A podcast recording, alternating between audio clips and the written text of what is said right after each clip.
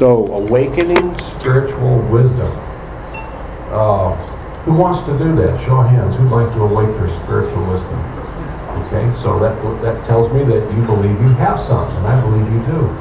Hi, Laura. I didn't see you before. Hare Krishna. We do have spiritual wisdom, and I'm going to read from uh, Bhagavad Gita, a quick text. Once I read the text and stop reading, then you can stop me at any time with a question or a comment. Okay? So you don't have. This isn't a lecture. This is a discussion.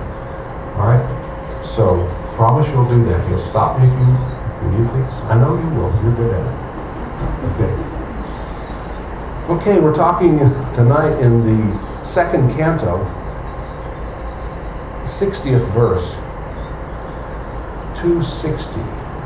Yatato hi api konteya purushasya vipaschitaha indriyani pramatini haranti prashabhamanaha. Translation the senses are so strong and, and impetuous, O Arjuna, that they forcibly carry away the mind of a man of discrimination who is endeavoring to control them. So the next verse talks a little bit more what to do with these senses that are so strong and impetuous that they carry us away. I'll just read the English. One who restrains his senses keeping them under full control and fixes his consciousness upon me is known as a man of steady intelligence. Steady intelligence is wisdom. You see? Wisdom means intelligence is steady. Uh, not that it's flickering. The intelligence can flicker here and flicker there. And, you know, it's like, um, I don't know if you've ever taken a child to the store. You go to the store and you, you say, look, I'm just going to go in and buy some milk. That's all we want. The child says, let me go. No, I'm just going to go get the milk and come back out. Oh, let me go. All right, but don't ask for anything because I'm just going to get milk. And as you, usually they have the milk way in the back of the store. You know. By the time you get out, out there, the child is one, one in 50 things. Can I have that? Can I have that? And it's just back and forth, you see. So our, our senses do this to us. Our senses pull us this way, pull us that way. You see, they're always giving us uh, suggestions of what we should do and what we should enjoy. So uh, the mind, which is the sixth sense, should control the senses. The mind is like the reins of a, of a horse. And if you don't have the hold of the reins, the horse will go wherever it wants to. You can't steer the holding the reins. So, one who restrains his senses, keeping them under full control, and fixes his consciousness upon me, Krishna is saying this, is known as a man of steady intelligence. Okay? So how do we restrain the senses? Anybody got any ideas? Suggestions? Melina? I was thinking um, that maybe, like Jesus said, you know, it is through the desires that one becomes desirelessness. So perhaps by recognizing what our desires are and then pulling back, we can understand how to control the senses. Yeah, that, I think that would help. That would help. But the, the senses are so wild. Arjuna tells Krishna later on in this chapter that Krishna, to control the senses, it would be easier to control the wind. So Krishna's explaining here. One who restrains the senses. How do we restrain the senses? Well, we, we restrain them by getting them under control by focusing, focusing them on something spiritual. What is spiritual? What's the most spiritual thing we can think of? Krishna. Yeah. Krishna, God. So we focus on, okay, now does that mean that we're going to sit around and just go, Om? Or maybe while you're driving down the road, you're. Will that work? Probably not. Maybe a little bit, but not, not really. So we have to use the senses. Our senses are not going to be satisfied if we're not tasting and seeing and touching and hearing and smelling. You see? So, uh, let's say let's, let's, let's take the, the sense of taste. The tongue wants to taste something and we have to eat. So if we're going to eat something, why not make that something that we've prepared for Krishna in a loving way, using the best ingredients. We prepare it for God out of love and devotion, and we make an offering to Him. That's, it doesn't have to be a really big, drawn-out process like we do here. It's a very, uh, very complicated process sometimes in the temple, but at home it doesn't have to be a really big, drawn-out thing. You can cook with God in mind, and cooking with Krishna in mind. I want you to taste this, my Lord. I'm going to make something that I hope you like. You see? After all, you furnished everything, the vegetables and the fruits spices, everything comes from you. So, it's your energy that I'm using. The least I can do is offer it back to you with love. You? So then, he will accept it. He says in Bhagavad Gita, if you offer me with love and devotion a fruit, a flower, a leaf, or water, with love and devotion, I will accept it. All right, so when you offer it to Krishna, he guarantees you that if you put the magic ingredient of love and devotion, he will accept it. So when Krishna accepts an offering, he be- becomes the offering. So now you have food that has become spiritual. It has become as good as God himself. He glances at the food his senses are interchangeable. Uh, our, our, our senses are not. So in other words, he can eat with his eyes. He, he can, when he looks at it, he, he takes, he accepts the love and devotion that you've put into it. And now he's become the food. So the food is spiritualized. It's now transcendental. So you can satisfy your tongue as much as you want to. We're all going to do that later. We're going to satisfy our tongue with as much as we want to eat. And it's all spiritual spiritualized. Food has become Krishnaized. You see, Krishna has accepted it. He's taken the love and devotion, and he became the offering. So we get to eat Krishna tonight. And he tastes good. He really does. Okay? Are we following so far? Well, how can I engage my nose? That sense. I want to smell something nice. I can offer some nice flower or some nice oil uh, Dr. Paul has this nice Nagchampa oil. Nagchampa is very nice. It's a very special oil from India. It's one of my favorites. And uh, so he's offered that to Krishna. So now Krishna becomes the offering. Now he's smelling Krishna. And if you get close to him, you'll smell Krishna too. we engage our eyes by seeing the deity of the Lord. you can also engage your eyes, like when I see that this beautiful, this wonderful eucalyptus tree out here. I think, you know, Krishna, you have put this tree here just for our enjoyment. This tree is so wonderful. It gives us shade. It's just such a nice entity, you know. Uh, so we, when we see that, I can recognize that's Krishna's energy. That's his gift to us. You see. Uh, also, by seeing the devotees, the devotees remind us of Krishna. When you see a devotee, we immediately, oh, you know, you can't see another Prabhu without thinking of Krishna. I think of Krishna. He's always scheming on how to serve Krishna, how he can love Krishna a little bit more, you know, by serving him. All the devotees here are like that. You know, I mean, every one of you I look at remind me of Krishna. So my eyes are engaged.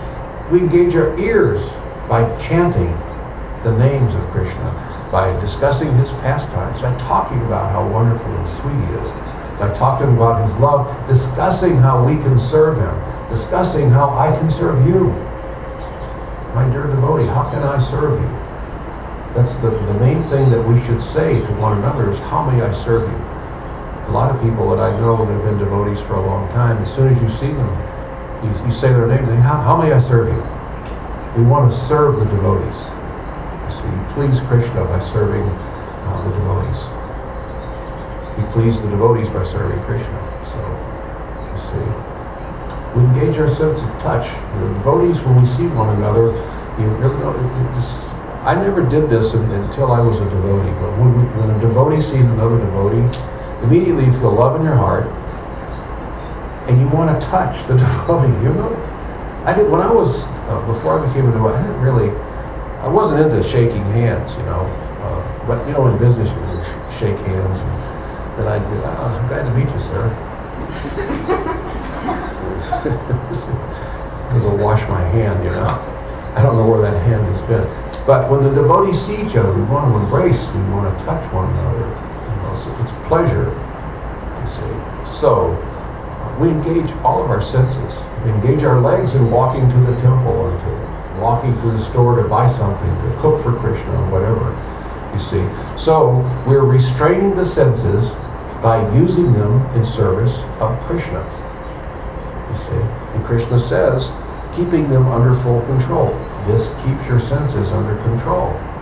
You see, if you don't control your senses, what happens?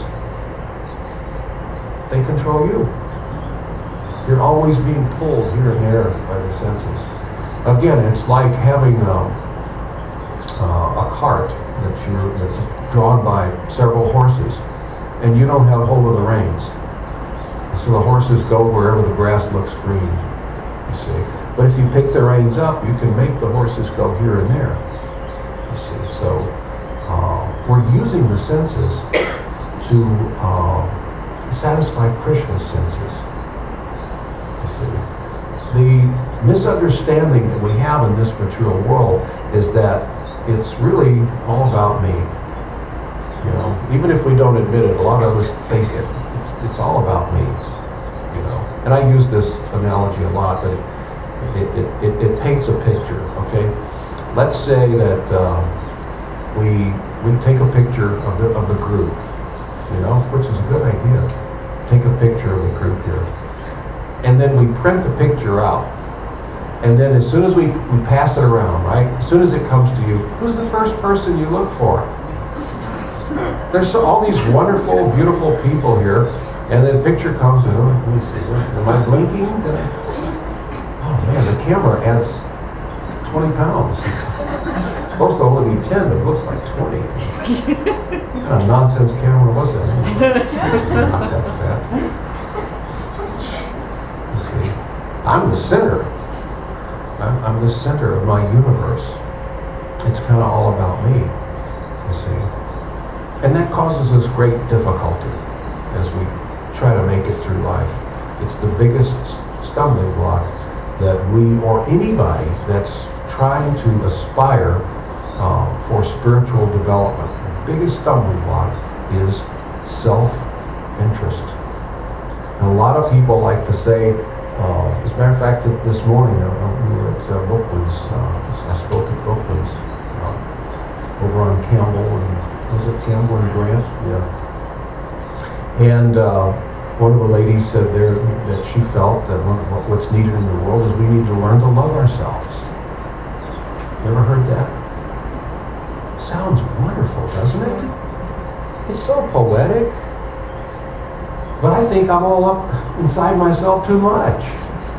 You know, I'm always looking for me in the picture. I'm always looking out for me and mine. I'm accepting or rejecting my friends based on how much I can enjoy them. How much enjoyment do you bring into my life rather than how much can I bring into yours? You see? How can I serve you? How am I? We're thinking, oh, hey, you look like a nice guy. Wonder how you can serve me. Subconsciously, we think like that. That's not spiritual thought. That's material thought. I want to exploit the resources of the material world for my enjoyment. And a lot of people who aren't very spiritually advanced will say, well, what's wrong with that? What's wrong with it? It's here for us to enjoy, isn't it? So the misunderstanding that we have is that I am the enjoyer. I'm the enjoyer. I'm here to enjoy, and that that's what I'm looking to do. I want to enjoy. But things that are spiritual are upside down and backwards from things that are material. It's like a reflection in a mirror. See, spiritual things are different than the material laws that we think we so, that we know so well.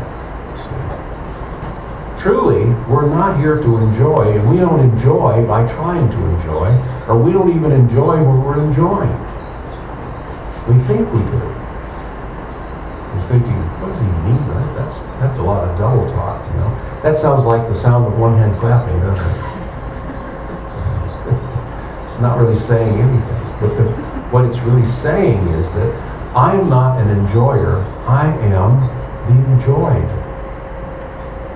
The spiritual truth is I am to be enjoyed. I enjoy by being enjoyed. My whole purpose is to serve and, and cause Krishna to enjoy me by giving him love and devotion. Krishna enjoys when I cook this nice preparation. You know, when I cook something for him, I use some nice organic vegetables and fruits and, and I cook it very nicely for him. See, when he enjoys it, then I feel great enjoyment. Now, if I'm just going to, uh, you can experiment with this, you know. Let's say you're going to have the most special people in your life over for dinner. The most people you think the most of, and you're invi- you've invited them over for dinner. So you go out to the store, you know, maybe like Whole Foods. Whole Foods big here, is it?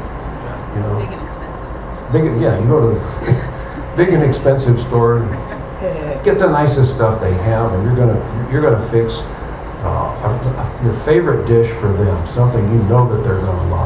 Maybe it's not even your favorite dish. Maybe you found that they like Italian food and you think Italian food is okay, but you found this great recipe and you want to please them. You have a desire to please them. In other words, you have a desire to be enjoyed. You're going to enjoy when they say, wow, this was great. How did you know I like Italian? You know? See? Then you feel great, great pleasure. So let's say you've gone, to you've got all this stuff and you're going to cook. Just before you start cooking, you get a, a text. People don't use the phone anymore. You just text, always text. Ding, ding, your phone. Uh, oh no, they can't come. They've had some uh, something come up and they can't come. They're going to have to make it another night. So are you going to go ahead and cook all this nice stuff, or are you going to make a sandwich for yourself? So- Something quick, you know, something that I like that's quick and easy. You see. So if we examine ourselves, we realize I really enjoy making others enjoy. I enjoy when I please others. In other words, I am, my transcendental nature, my spiritual nature is that of a servant. I'm servant of the Supreme Lord. I'm his eternal servant. That's the, that is the absolute truth. Some people say, well, we hear a lot about the real truth in the world. About the only real truth, the only real thing that's true, absolutely true, can, can never ever be defeated and will never ever change, that you'll hear in this material world is that you are an eternal servant of God. That's called true ego. Anything other than that is false ego. I am uh, an American? No, I'm not. I'm, a, I'm an eternal living entity. I'm in an American's body right now. I'm a man? No, I'm not. I'm a spirit soul, and I'm in a man's body right now. You see? I'm a human being. I'm some some living entities think that they're dogs. The dogs are just like us. They're just in dog bodies. They are really believing. Now, some people say, what they are don't know. They're convinced that they're dogs, just like we're convinced that we're humans. We have to convince ourselves that I am an eternal living entity. I am way beyond this body. This body doesn't even represent me. This body represents some desires that I had in a previous life. And out of those desires, I was moved to perform certain actions. And those actions created reactions. That's called the law of karma. My desires caused me to do actions. Actions created reactions, so here I am. I have the reaction to my previous life. You see? That's all it is. I didn't change. And I won't change when I give this body up and take another body. I don't change. But I pass into another body and I'll be convinced that maybe next time I'll be convinced that I'm a dog. Or a cat or a parakeet or I don't want to be a parakeet though. you see what I mean? I don't want to be a dog either. yeah, somebody once told me I was once a dog in my last life. Anyway, we just discuss that later. so, uh, you see where we're going with this? I think I'm this and I think I'm that, when really the truth is I am an eternal servant of Krishna. I am not a human being searching for a spiritual experience. I'm a spiritual being searching for a human experience. You see? There's never been a time when I did not exist. There's never going to be a time when I'll cease to be. So, uh, my senses are causing me to do certain things, and I'm suffering or enjoying certain reactions. So, uh, Lord Krishna says that if you want to be of steady intelligence, you will control the senses. If you control the senses by becoming his servant, now you become real. The only truth is that you are servant. God is the supreme, and we're all, all living entities, are his servant. That's the only truth. So if, if this microphone is being used for anything other than serving Krishna, that's really not true. It's as if it's not even happening. It's a, it's a useless experience. Any activity that you do that is not in relationship to serving God is false. People, some people argue, no, it's really happening. It's not. It's a temporary thing that you're doing in a temporary body and you're going to pass on. But things that you do that are real, such as anything you do to serve God, that is true. That is real. That really happened. You see? Even though you're confined in this material world, you're performing transcendental activities. You're performing the activities that you would perform in the liberated stage. You see? So the devotees of Krishna are trained on how to do the, the same activities now in this lifetime as you will do when you're liberated from this material world You see. When you get out of the circle of birth and death, repeated birth and death, uh, and you're liberated, what will you be doing? Some people think, well, I'll just be energy. Okay. You ever thought, anybody ever thought about that? I'm going to be, a lot of people think like that now. I'm just energy. I'm going to go merge with it, the supreme energy. Okay, so you go and you merge with the supreme energy. Now what? You can do this too, you, if you want to. You can, if you try real, real hard, you can go merge with the effulgence coming from Krishna. So let's say you go there. What are you going to do? What's the first thing you're going to do? Sean? The uh, explain how when we're in association with Krishna in our eternal home, it's ecstatic. It's, it's pure ecstasy. So the absolute truth of being the eternal servitor of that ecstatic bliss we feel, I mean, I feel it in terrible to speak of being in the spiritual world, is that the conjugal relationship where doing something for Krishna is that ecstatic bliss? Is it one of the same? The conjugal relationship with Krishna is only one of several. You can be his friend also. You can be his parent. You can have a loving relationship with him as, as if you were his parent. You're not going to give birth to him, but you can, he will behave as your, as your child. With Krishna, you can be his uh, superior. You can have a relationship with him where you're his superior. Now, a lot of people never think of God as being like that.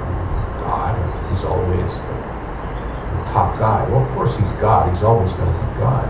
But if out of love you seek a relationship like mother, what if you want to be his mother? There's going to be times when you're going to have to chastise him. You see? Just because he's God doesn't mean he's going to be a perfect child. He's going to be very naughty. So, does that make any sense? So, uh, the truth is we're all servants part and parcel servants of God. We can achieve liberation into the impersonal conception. It's possible. Any of us could do it. It's very difficult, but you could do it if you're determined. But I, I- and that's very popular. Many people have brought that from India and peddled it. And some people say, well, I just, I want to merge with this, with the, um, what do you call it, the, uh, the universal energy. You know, in other words, I don't want God to have a personality. If he has a personality, he may, ask, he may ask me to do something. And if he's going to ask me to do something, he might ask me to do something I don't want to do. Where is the love and devotion? In other words, I don't want to be a servant of God.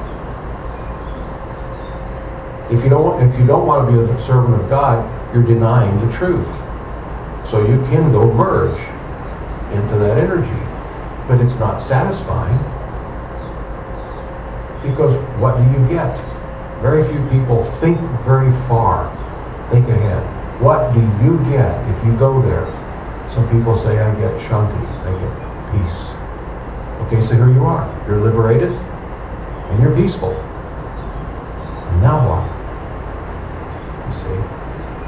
You see? The personalist says, I want to be, I want to regain my lost true identity with Krishna as his personal servant. I want to walk with him. I want to hug him.